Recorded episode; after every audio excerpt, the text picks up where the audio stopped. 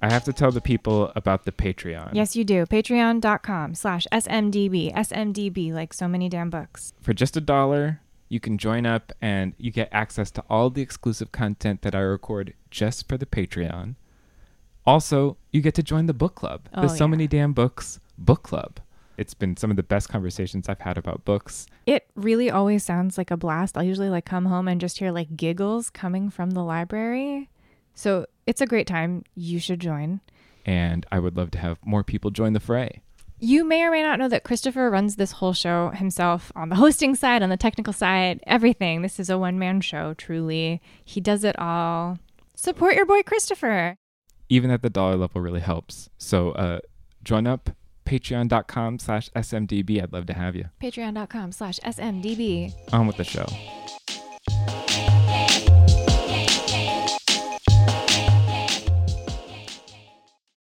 Yeah, do you feel loose already?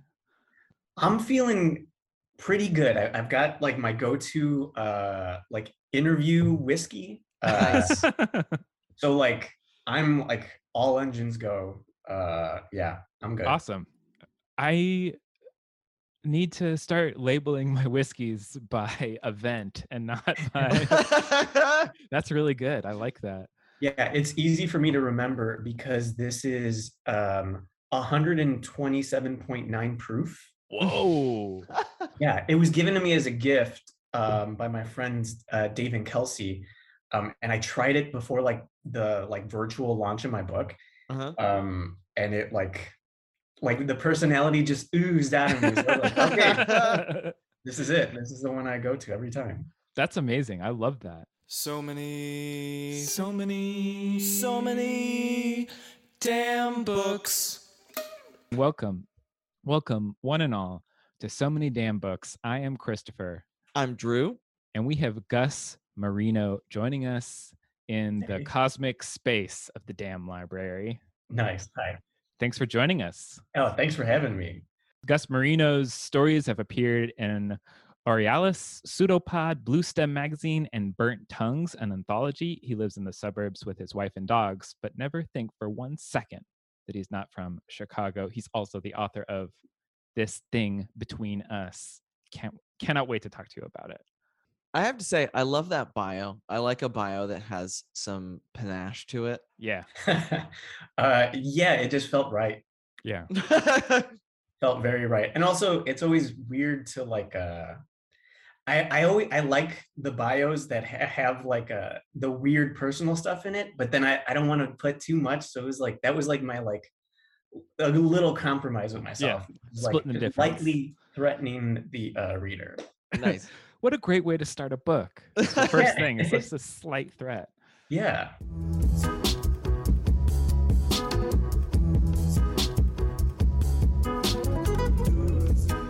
your book inspired me to make a cocktail that I wanted to be frightened of. and you mentioned when uh, in prep that you like uh, whiskey, and so I was like, that's gonna be that's gonna be the base. I'm gonna make some sort of probably a, an old fashioned or something like it. Um, but I came up with this it, this drink. Um, it's called The Void Looks Back, and I'm gonna bring it up here. You can see the eyeball in the bottom of the glass there, which is um, that's a lychee fruit with a blueberry stuck inside. And I'm very proud of that. And it looks really frightening in the glass. yeah, it's really weird, man. um so it's whiskey and then um i was i wanted sort of a red and i just thought i was going to get some type of red soda and i saw bruce's that um ginger soda brand had a pomegranate hibiscus ginger um soda Ooh. So i reduced that into a syrup and used that as the sort of you know sugar cube light lightning of a of sugar and then the the lychee ha- a- adds just a tiny bit of flavor on its own um, so I didn't do any bitters or anything. But so it's just those things stirred, and then I served it up because I just I, I thought that that was the best way to showcase this creepy eye at the I that looks awesome at the bottom of the glass. So to you, cheers. I wish I was serving this to you in person, but cheers cheers. what do you got there, Drew? I'm drinking a Fire Tower, uh, Fire Tower Red IPA from my local brewery, Westkill Brewing. Mm, very nice. Um, it's like it's a perfect autumn beer. Lovely. This is we are ready. We are primed. We are ready. to talk All about three of us with our with our dark colored alcoholic drinks on these very early dark evenings. I think it's time to uh, to go into uh, what did you buy?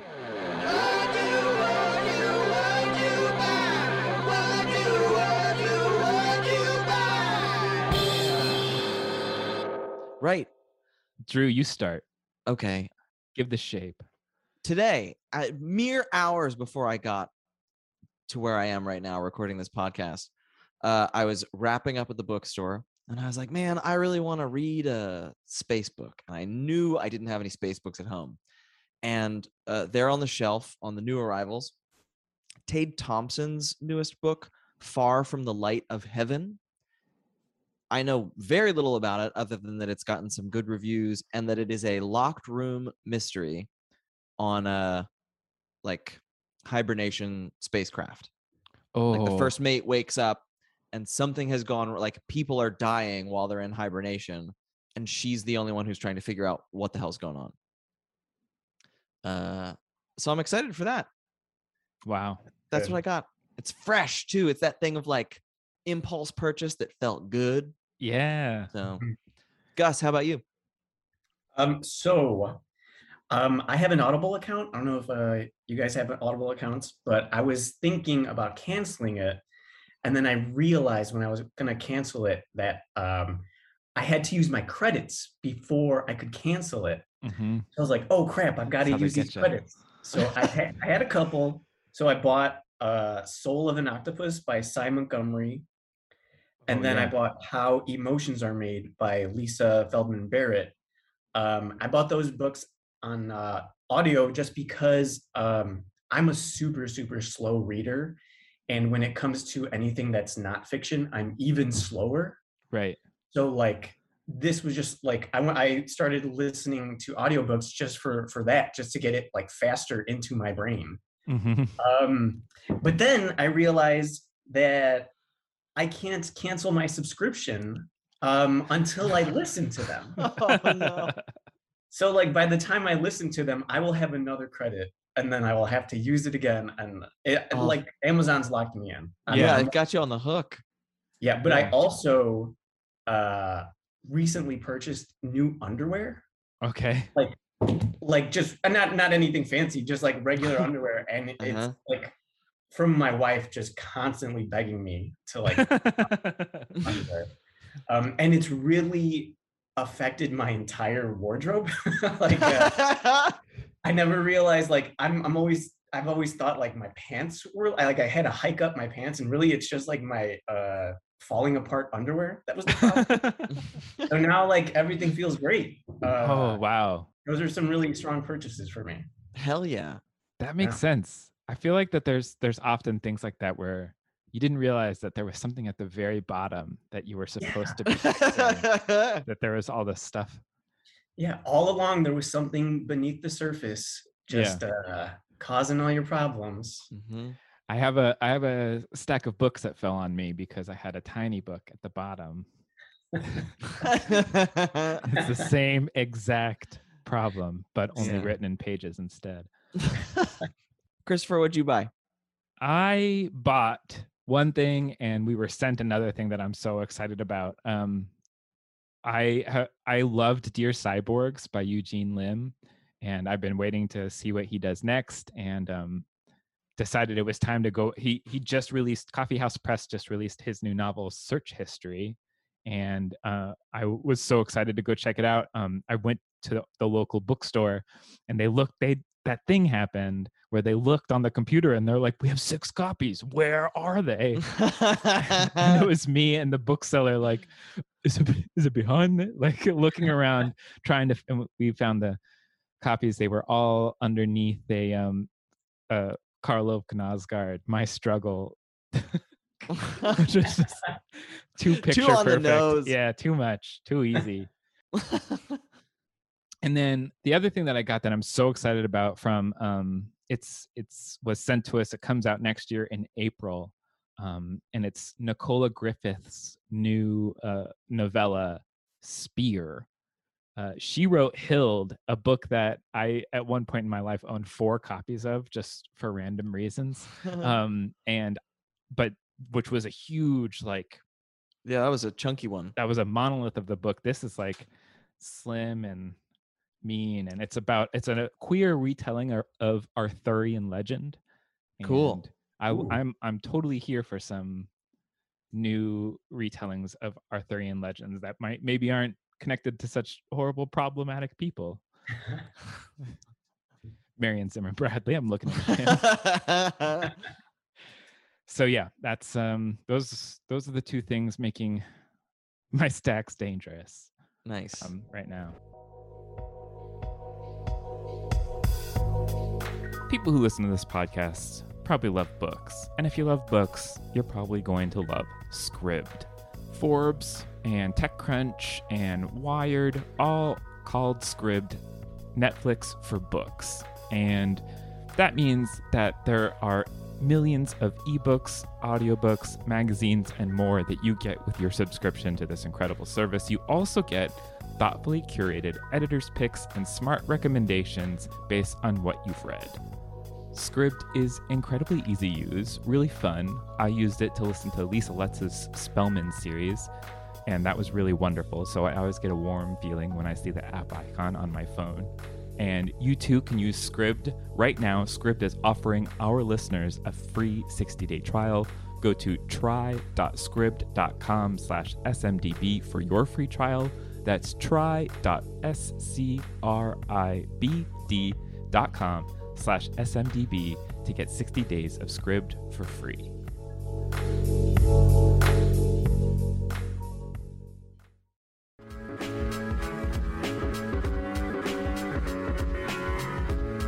Speaking of books that might kill you, Yes. Yeah. Gus, will you tell our readers a little bit uh, about the book if they haven't picked it up yet? Yeah. So this thing between us is about a young couple, uh, newly married. They purchase a new condo, and they begin to experience strange phenomena, weird happenings in the condo, uh, cold spots, scratching in the walls. Um, the husband Tiago uh, begins having these weird dreams, um, and all of this this weird supernatural stuff starts to center on a smart speaker that uh, his wife Vera purchased called Itza. Um, so Itza starts playing music at strange hours. Um, it sounds like she's talking to someone that isn't there. Uh, weird purchases are being made, and at like the fever pitch of like all of this, Vera dies in this freak accident and Tiago is just like destroyed by his grief. So he flees to Colorado to kind of to get away from the media that kind of builds up around Vera's case, uh, to get away from family and friends and just be alone with uh, his memories of his wife. But the thing that was inhabiting the Itza doesn't let him, uh, and it follows him out to Colorado and uh, all hell breaks loose. Um, with like I, that's like my favorite like saying. This is all hell. so like I whenever I can like describe a book like that, that's my favorite thing to say. Right. It's right up there with uh, hijinks ensue. Uh-huh. Yeah, yeah, yeah, exactly. I mean, this book earns it too. Like all hell does break loose in a way that feels really satisfying when you're recommending it to somebody to be like, yeah, and then just like call me. All Yeah. hell breaks loose. That's exact. I I love getting uh like messages from people who are like, I just read the first section. It's amazing. I was like so into it, and then I'm like, keep going. like you, you that that good favor I have with you may not be there at the end. so Um, yeah, like it's been great. I, I'd love for you to talk about the Itza and the sort of creation of of a haunting inside of like this new technology. I mean, like the usual thing is like a ancient curse inside of like an amulet or something. Um, but this is a completely different reimagining of that. Yeah, um, it started off with me wanting to write actually a haunted house uh, story, but just incorporating contemporary technology. Like I always just felt like that was a it it's it's something you always kind of like have to turn your brain off when you're watching like a modern horror movie and you're like, why don't they use their phone? Why don't they, why don't they take a photo? Why don't they like message someone? Um, so I was like, okay, I want to use, you know, what whatever is in my house like right now, like that that stuff can be like what haunts me. Um, so immediately I was like, okay, a smart speaker talks to you. That has to be the main uh, scary thing. Right. Um, and initially it was like a haunted house story that has like a, a, a it was a family that moves into this house, experiences weird phenomenon, and it's all based on the smart speaker. Um, but but then in the in the midst of all this, one of the parents uh, is diagnosed with cancer, so it became this story about uh, dealing with cancer on top of dealing with this like weird thing in their smart speaker.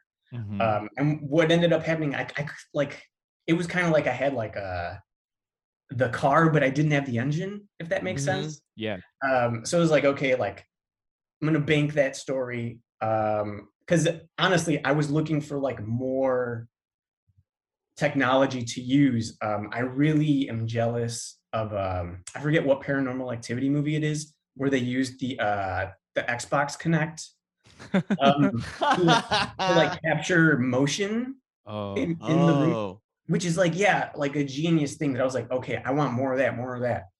Um but what ended up happening though was that i lost someone very close to me.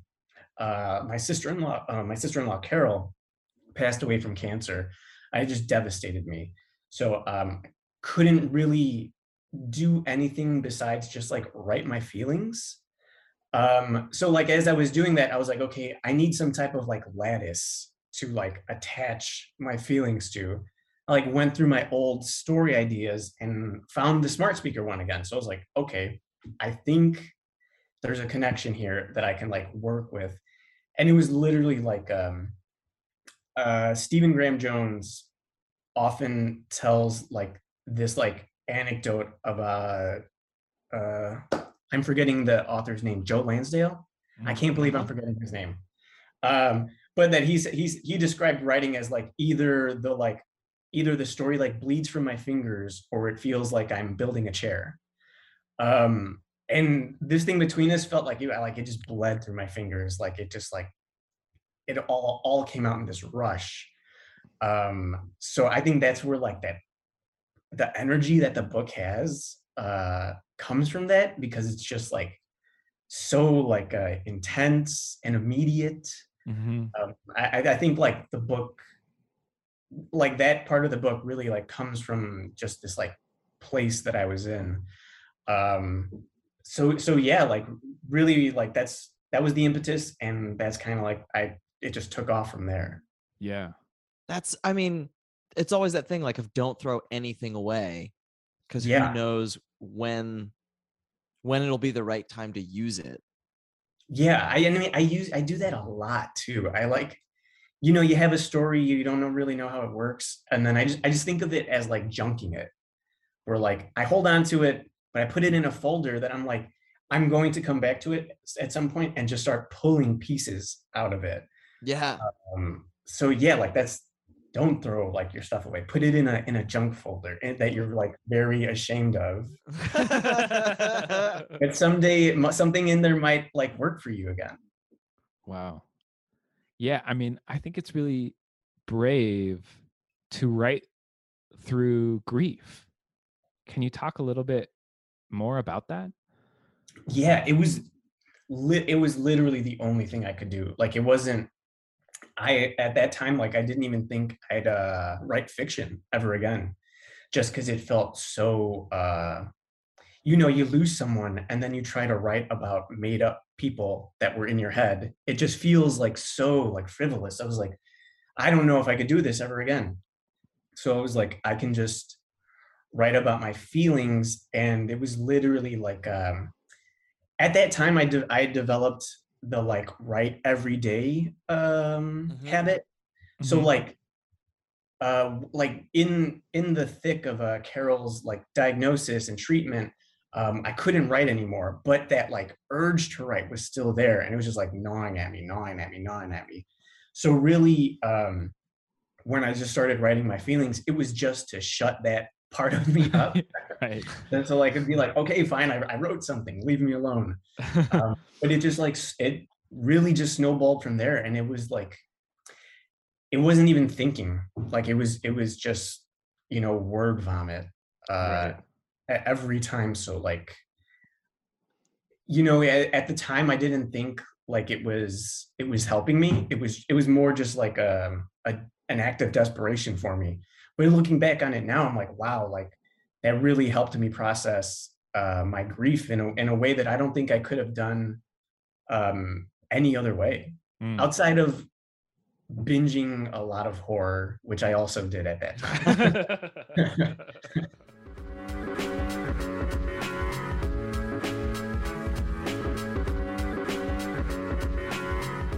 What is it for you that drew you to writing, to connecting, writing about your grief and writing horror? Like, because the in your acknowledgments you cite um, several of my absolute favorite horror novels, Mhm. like Bret Easton Ellis's Lunar Park, um, John Langan's The Fisherman. Like this book and The Fisherman, I saw that and I was like, oh, of course, like th- yeah but it's something I'm so fascinated when authors do it. And I know that a lot of people, I'm really I'm thinking about my mother-in-law in particular right now, look at horror and they're just like, why it, particularly if you've experienced something bad, like why why would you go to scarier things? Mhm. And so I'm always curious to know like what what brought you to connect those things. for me when i'm when i'm writing horror like my like objective is just to get to get at whatever it is i'm like not writing the thing i'm like Mm. alluding to the entire time like the horror for me is like that's what it that's what that like unspeakable thing feels like Mhm.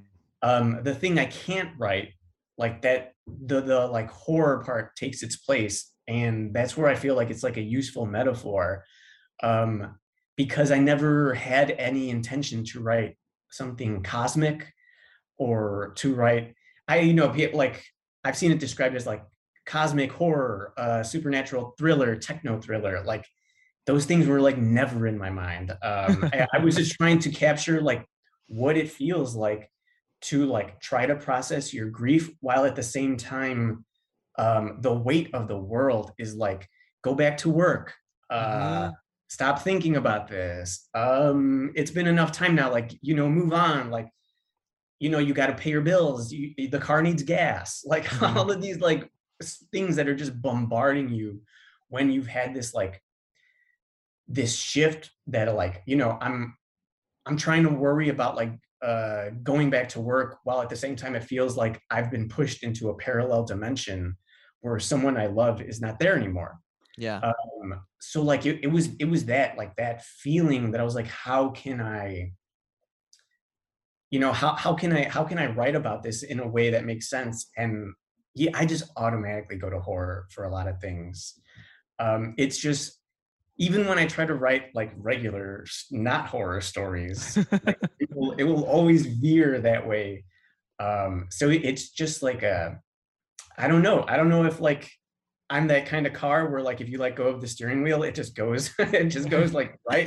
Left like i immediately go to like dark disturbing uh terrifying things. I like that metaphor a lot. Mhm. that idea that it is it's the thing you can't write about and so you get to invent a creepy cosmic horror entity in a chef's outfit. Exactly exactly. And then it and then it i think the uh the like incomprehensible elements of that yeah. like when people are like i like it's it's in you know when it's incomprehensible i feel like that makes it realer. Mhm. like it makes it when when you can make the horror feel so big so unbeatable like for me that that that like resonates with like reality.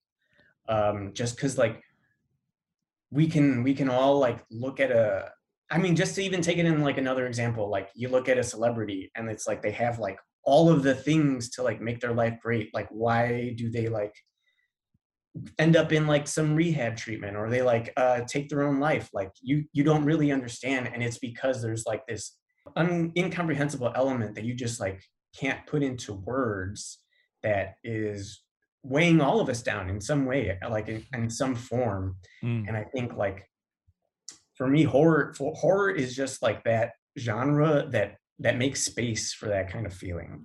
Right. It, Yeah. it it addresses it head on rather than being like, oh, we won't have to talk about the the unknowingness of life in the, in this particular Nora Ephron movie. Right, right, right. Or even you like I think about like a man, there is that there is a Nicole Kidman, I think it's Nicole Kidman and Aaron Eckhart, where they're like they've like lost a child, and the whole movie is about like them kind of like dealing with that. And it just feels like it, it- it's kind of like you're saying the the loud you're saying the quiet part loud with that movie where it's just like it's just like all trauma and all uh you know the the terribleness of of that kind of situation but like nothing else to it.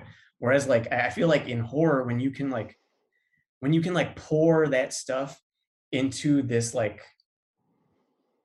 el- elaborate like supernatural thing like a there's this kind of disconnect where you're like you're you're now you're like a little confused and that confusion kind of like triggers a, a fear in you and that fear is like so real that it then makes everything else you're reading even realer like uh, Mhm. there, there's something in like horror that just like it just uh, short circuits everything and and you forget about like whether this makes sense or not and you, you're just like left with the emotion that i find like really really uh like interesting Yeah. Yeah.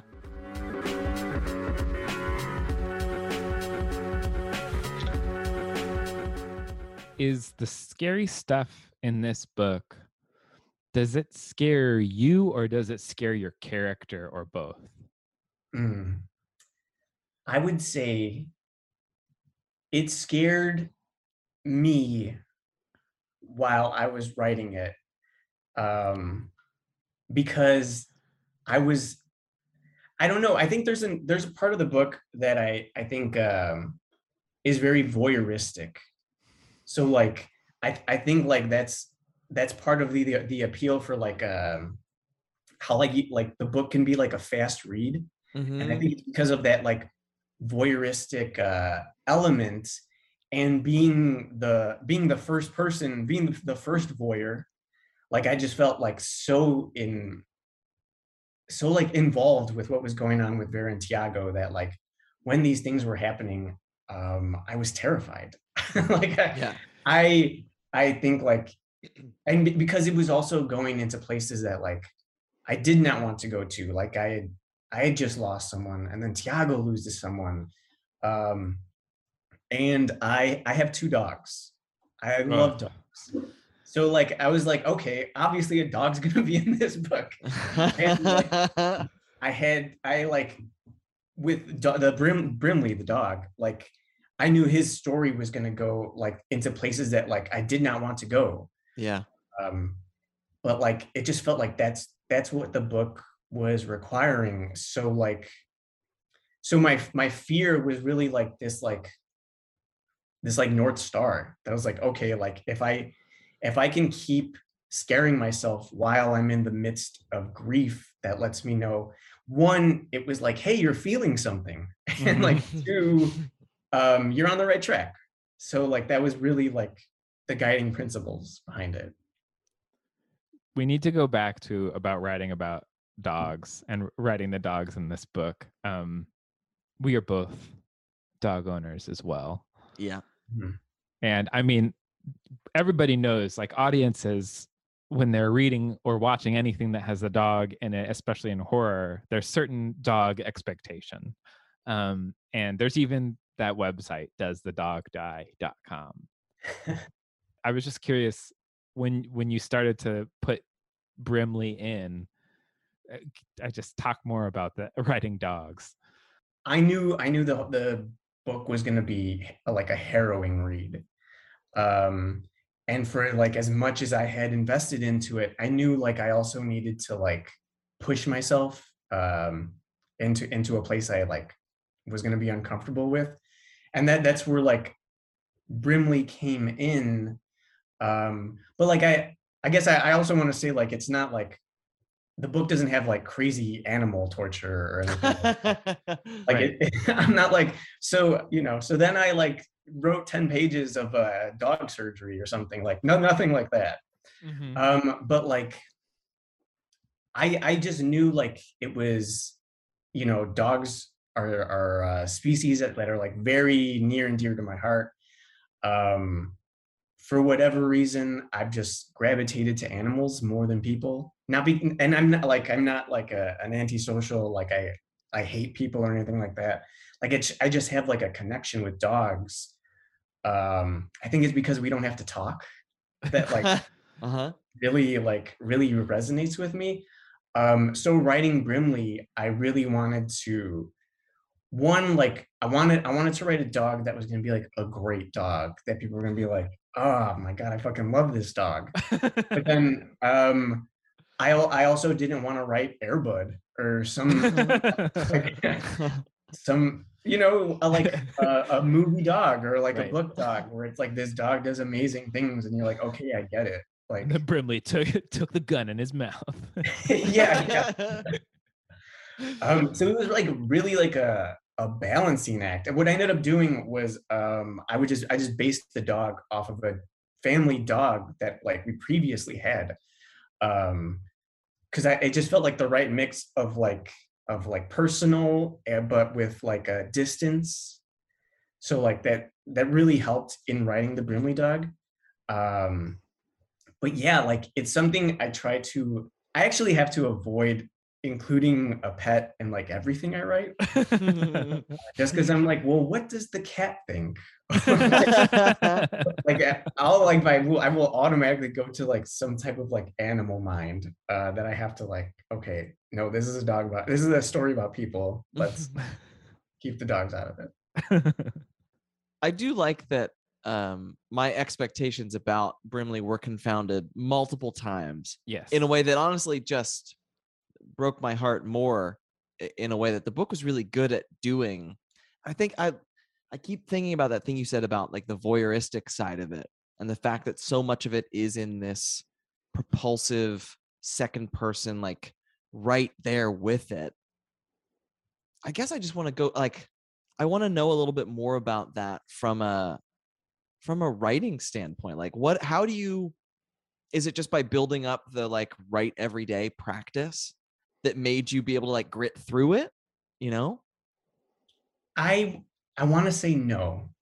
Um just cuz like there were days where um I don't know like the the the writing everyday habit. I know that's like a that is a uh writing tip that is often thrown out to the writers.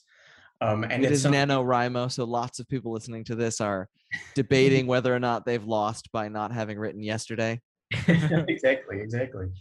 So i like I, I know it's like a tried and true thing and it's something i did something i did for this book but like i don't i don't really know like um it it it might, it might also be one of those tools that like works for a little bit and then you just like set it aside uh to do something else. Like i think really for me what um what was the driving force as far as like the the fear and the horror was just like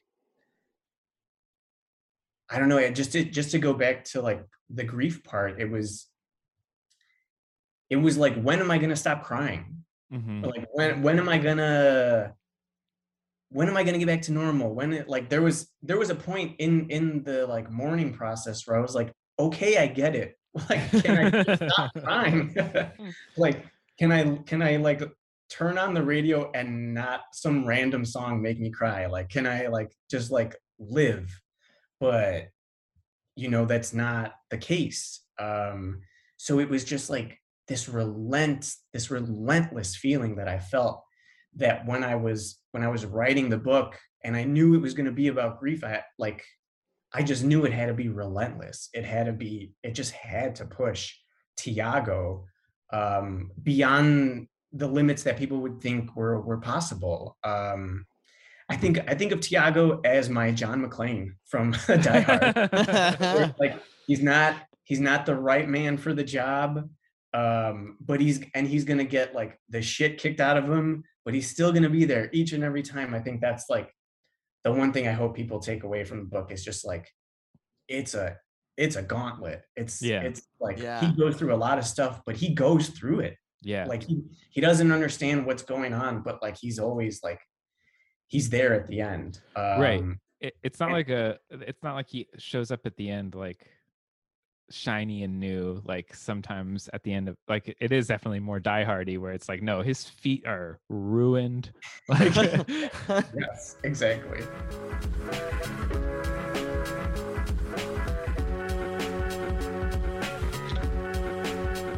Bigness of grief and that idea was very much on my mind as I went into what was for me a reread of the book that you brought to us, um, Clive Barker's The Hellhound, uh, Hellbound Heart, and I relatively recently I was reading something about like horror adaptations, and somebody was talking about Hellraiser, and they were like, it doesn't work in the way the book does because it misses the point that the book is about grief and so like i just found myself thinking about that as we were as i was reading it um and like what what prompted you to recommend it to us Clive Barker is a blind spot for me. So Oh. like Clive Barker, for some reason, I mean, he Clive Barker's work kind of represents my like upbringing of like he he has that like I know I'm I'm talking about like the movies right now. Like he has this late 80s, early 90s aesthetic that I just find so um like revolting or like, like like his his movies have this like have like a sensualness uh-huh them or like a there's- there's like a tactileness to his movies that I found that terrified me as a kid. I like I I thought you know it was like in my head it was it's like Stephen King is like the guy, Clive Barker is like the dirtier guy, and then uh, John Carpenter is the cool guy who I can hang out with because like I like John Carpenter. Um, so like I always avoided uh, Clive Barker's stuff just because it felt so more like so much more dangerous. Um, Yeah. And this past this past year, I was like, okay, I'm taking care of this. We're doing Clive Barker now. Uh, so I watched Hellraiser, and I was like, oh, this is great. And then I watched um, his. He has another movie. Oh my gosh, I'm blanking on the name. Um, it's like the the monster. Oh, uh, Nightbreed uh-huh he like that poster um terrified me as a kid so i was like okay i have to watch nightbreed and then nightbreed was good so i've been meaning to like read his books. Um so when you guys asked me i was like oh my god the hellbound heart can be one like i gave you guys a list and i was really hoping for the hellbound heart to uh it's like i want to read it. Oh so you experienced awesome. it for the first time too? Yeah i experienced it for the first time. I had never read it before. I was just like i like this is a perfect opportunity to like jump into his work into his literary work. Man that's so cool. I'm so glad that y- um our show ended up being like giving yourself homework. That's that's great. Um, it's funny because for me, Clive Barker, I think of him as like children's fantasy author Clive Barker because like he did write like a, a couple fantasy novels for middle reader yeah. and um and that's he painted the art for them too? Yeah they're gorgeous. They're really so I, i've always seen him that and i'm i'm also really really really late to horror at all. I just um i was terrified of things growing up. It was too uh, too affected my dreams. Mhm. so i just stuck away from it until like the past couple of years. So i never knew any of the other stuff. I mean of course i've seen pinhead from hellraiser before um but this this made me think more of shirley jackson than it did Hmm. um you know like stephen king or something and i thought it was interesting that like after reading your book which starts so like feet planted in like the here and now and then it goes crazy. This book starts in this like insane way, and then it's like, and then these people are moving in. yeah, yeah. um and i was i was completely you know it's funny to go from you know normal to cosmic horror and then start then again in cosmic horror and then it's like back to normal um it was a it was a very interesting reading experience so wait so what did you think after Oh, I loved it. okay It was so good. I think um like in my in my early writing days, I was trying to like mimic Raymond Carver and what ended up what like eventually ended up happening was I would like a serial killer would get into those stories.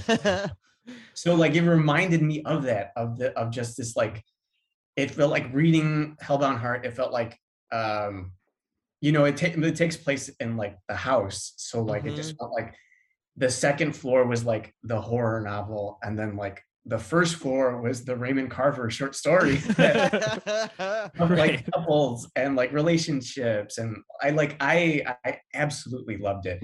Um and i it didn't even occur to me that it that like grief plays like a huge role in it. For me like it was just the the element of uh of desire yeah. Mm. that like really really like stuck out to me. And just like you know like i i i've had it in my head for a very long time of like why isn't there like like like horror love stories or like horror romance? Um and this this is like the closest thing i found to it that i'm like Oh, oh, my yeah. god this is it. This is this is exactly what it is. It's it's you know you have pinhead and you have um the the uh, Cenobites that really steal the show in the book, but like it's about it's about love. It's Mhm. it's about lust. It's about relationships. It's it's everything that like I don't know. It's like every every like everyone's looking for that like TV show that has this stuff in it. I'm like it, it's already here. Um, Yeah. it's so cool. I am. I was so into Julia. She was a very strange, um, nar- like head to be around. Um, and I loved. There was this moment later on in the novel where there's a storm that's hitting, and she's like scared of it, and she's there's so much bloodshed that she's already seen, and she even says like. Yeah, like me, who's like seen all this bloodshed, I am in fact still scared of this storm um, and I was just like that. I, I love that there was a little bit of break of everything to just take a moment to to make her still scared of like rain on the window pane. Yes. And you know, um another part, just like um, I guess like the movie, you know, when you see the Cenobites on film, like it's I guess it's really easy to like just feel the fear just because they Mhm. look so gnarly.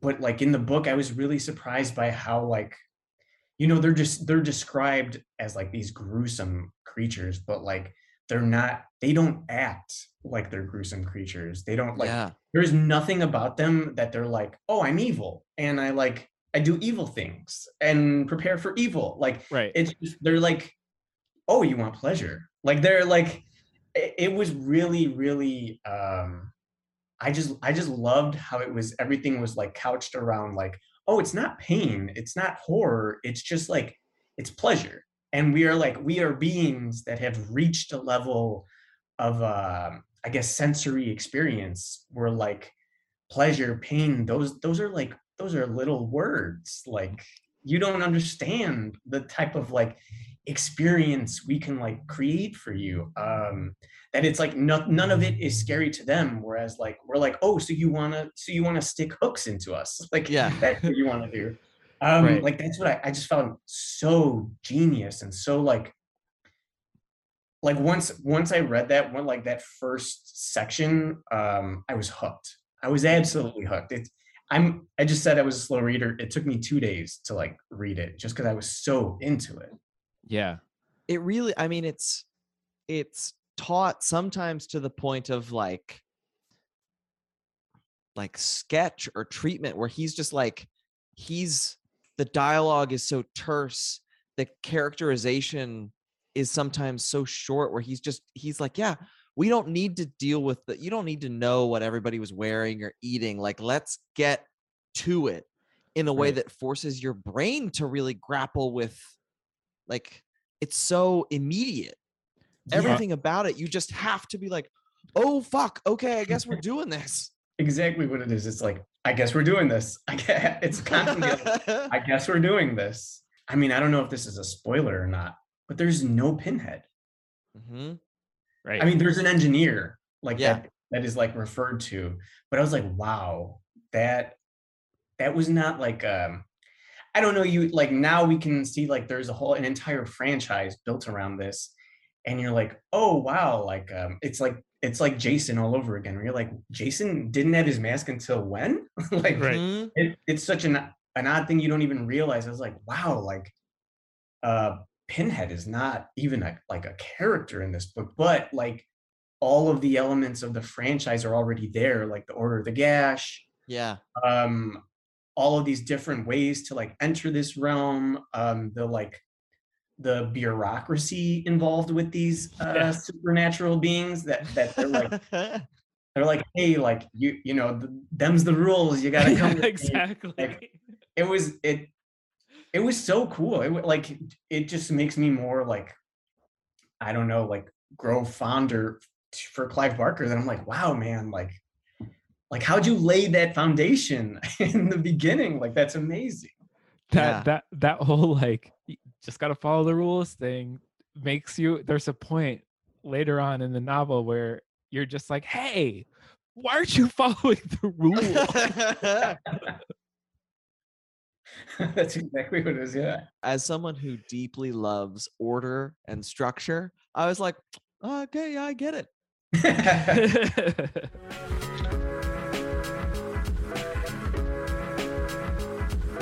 I I think that it's so cool how much he leaves to the imagination. I mean, there's points where he's like, it's beyond imagining how gross this thing is. and you're just like, Mhm. ooh, I can get pretty far. Is it grosser than like what I've got? You know, because like he really is like, you try it, you imagine it. I'm busy. right right I've got yeah a, he I've got a you bunch of movies to make. he gives you like the barest things and then he's just like yeah and um a woman is sitting on a throne of heads but anyway. Just like i'm what? Sorry go back. And I, yeah the whole time i was like oh we're gonna get that back right? No no Nope. like that's and it, it doesn't feel like it's something that's like half-assed or rushed. It's just like it's very very intentional. Like even you know the, the the character i just described i think she's like in like there's like three sentences and one of them is like now we can begin and Mhm. like, and you're like oh my god yes like it's uh i don't want to be involved in what's Yeah. going on but like oh my god it's so perfect even just the idea that there are other configurations for the box Mhm. and the, just the, the slight implication of that that makes you think like it just it does he does so much with so little and um correct me if i'm wrong but like people create the boxes accidentally right Mhm. Yeah. yeah like that's another that was another thing that was just so fascinating that it's like this isn't even i don't know if it's like people are like kind of like called to like create this thing or Right. if like it's just you just get so locked into the uh the act of like creation and Mhm. artistry that you, you just get so so locked into like creating something that you end up creating this like portal to uh sex hell but like it but like I, I just i just found that like so so cool that it's like it's there is there is no like rhyme or reason to how like these portals are created but like it doesn't matter because if you open that portal you're fucked yeah it's very true. Yeah, Yeah. it made me um it's made me think twice about getting any of those like impossible puzzle boxes like or, you know like I just don't I don't need that noise in my life, you know. not at all not at all I've never seen the movie. I feel like I probably should now. Um you should but i will say i mean not like the book is going to be better uh just because like the the dynamic between like the dynamic is different in the movie it's like um rory is like julia's father I want to say. yeah, it- there's like some weird. I don't know. They're trying to oversimplify it. Instead, it just you're like you're like, "Ah, I think you broke it. exactly instead of like the whole like two couples and the unrequited love and being trapped in a marriage like all of that stuff it becomes like like a family type scenario with like the other woman trying to come in like it's very very simplified um that compared to the book but i'll, I'll say like the the movie does has does have that like that sensualness and that like Mhm. that whole like oh we're not disgusting creatures we're actually like these higher beings. Like it still it still maintains that even though it's like you're so obviously gross. Like how, how can you think that? We all are agreeing that everybody should read the hellbound heart um and also this thing between us. I think the three of us can agree that everybody Yeah, should read think these two yeah. books. Yes but we should also recommend some other uh things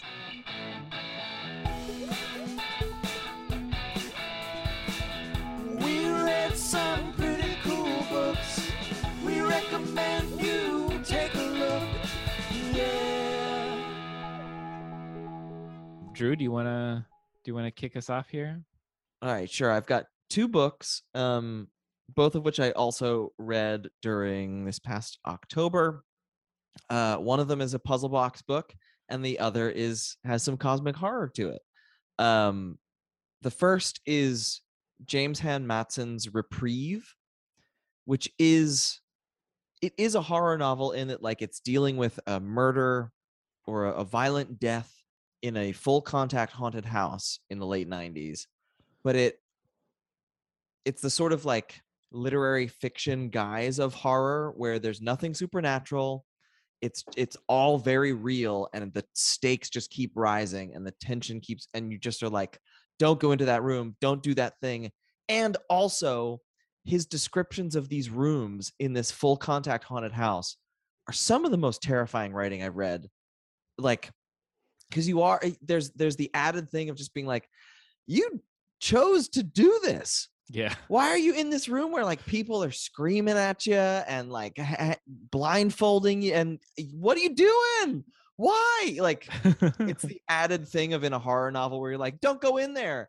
This time th- there's just something about like you paid to go in there. Like, um but it's really good. It was it's so moving um and it just uh, it is one of the first pieces of like literary fiction that i've read in a while that i felt like um was coming at genre from the literary fiction side and like owning both in a way Mm, um that i just i think it's going to get a lot more people reading or appreciating horror which is awesome. Um the other book is technically two novellas or two novels even. Um new york review of books put it out a couple of years ago it's called the rim of morning by a guy named william sloane it's these two novels like novella novels the only two things that he ever wrote. Um one is called uh the edge of water and the other is i forget what the other is it doesn't matter. They are two more or less straightforward like it's the 30s um sort of like burgeoning cosmic horror in the world but he comes at it from like a way more science fictional mad scientist kind of direction like one story deals with a floating cosmic entity like a brain that takes over a person mm, in a way that you're reading it and you're like you can see the old timey black and white adaptation of this and a world in which like this was a touchstone story um oh it's called to walk the night that's the other one. Mhm. it's just like for the most part that you know there's rough edges around both of the stories and they're a little too long but the payoffs man are fucking great. And there is a like ah if only he had written more stuff. Yeah. Um so yeah it was really fun both of these are like really fun spooky reads to pair with these two. Nice gus how about you really good. Um, So uh, my first recommendation will be "The Only Good Indians" by Stephen Graham Jones. Um, Yeah. Just won the Mark Twain Award. I I believe I believe that's what it's called, the Mark Twain Award.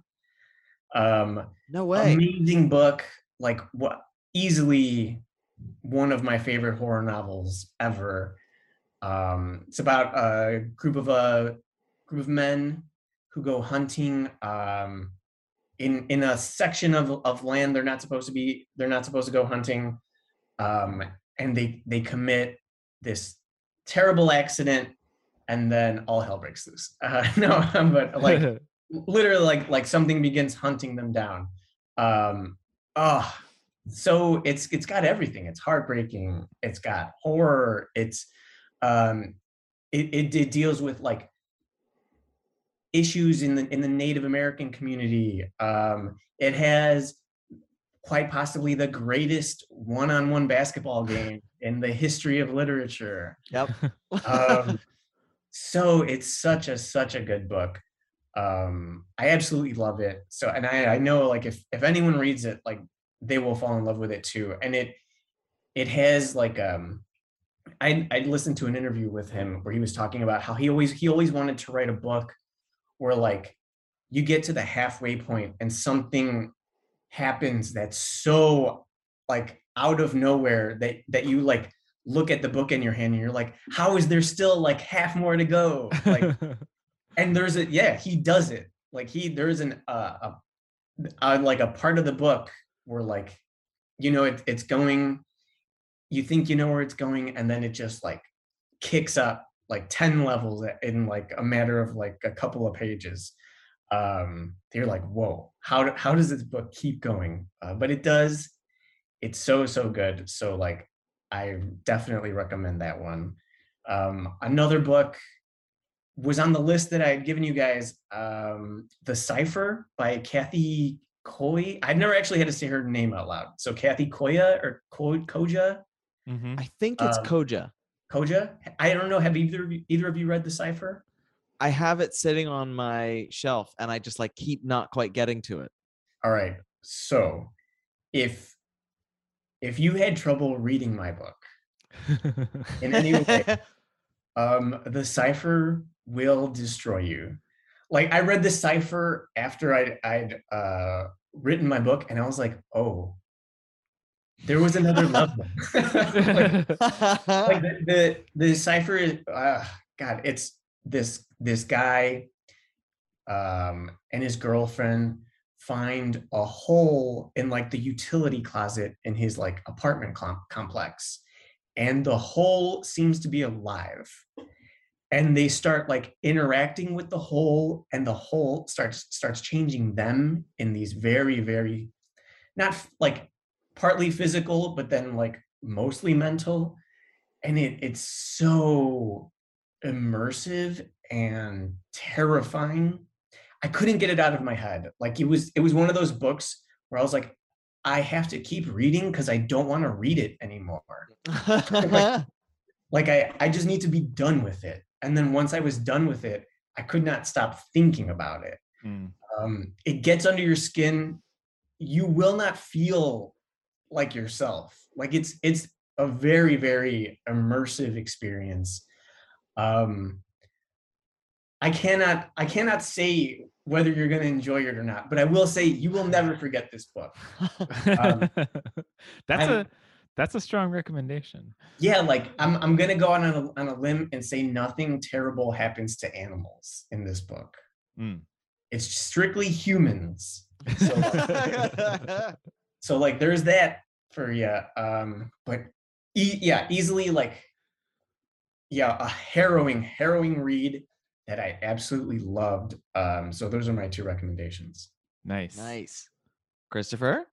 Yes. Uh, I'm going to recommend one thing that just came to mind, um, Gus, when you were talking about books that like halfway through something crazy happens and you're just like, how is there half a book left? Um, and I might have even recommended on the show before, but I'm going to recommend it again. It's Victor LaValle's um, The Changeling, an incredible horror novel, adventure novel. Uh, there there are not many times in my that I've like been yelling out loud at something that's happened in a book. And then I was yelling in this book when there's just this horror sequence with the mom and the child that I just I will never get out of my head. Um, and like that's only one of the like 65,000 things that happen in the book that are just insane. Um, and I think that they're I think the adaptation is moving forward. It seems like there's actually people getting cast. So like read Yeah. this book before Oh wow. any sort of like adaptation like changes how you see these people in your head because you know let let Victor tell you about them first. Um because there he wrote an incredible book that I'm sure will make for a fantastic television or movie or whatever it is but that book whew.